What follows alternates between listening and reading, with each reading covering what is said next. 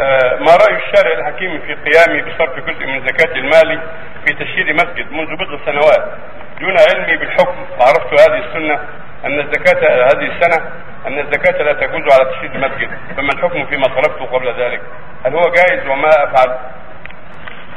معروف عند أهل العلم أن الزكاة لا تصرف المساجد هذا اللي عليه جمهور أهل العلم وهو معروف عن السلف الصالح ومن بعدهم أن الزكاة ليس من مصاريفها تعمير المساجد ولا تعمير المدارس ولا تعمير الغبر وما أشبه ذلك.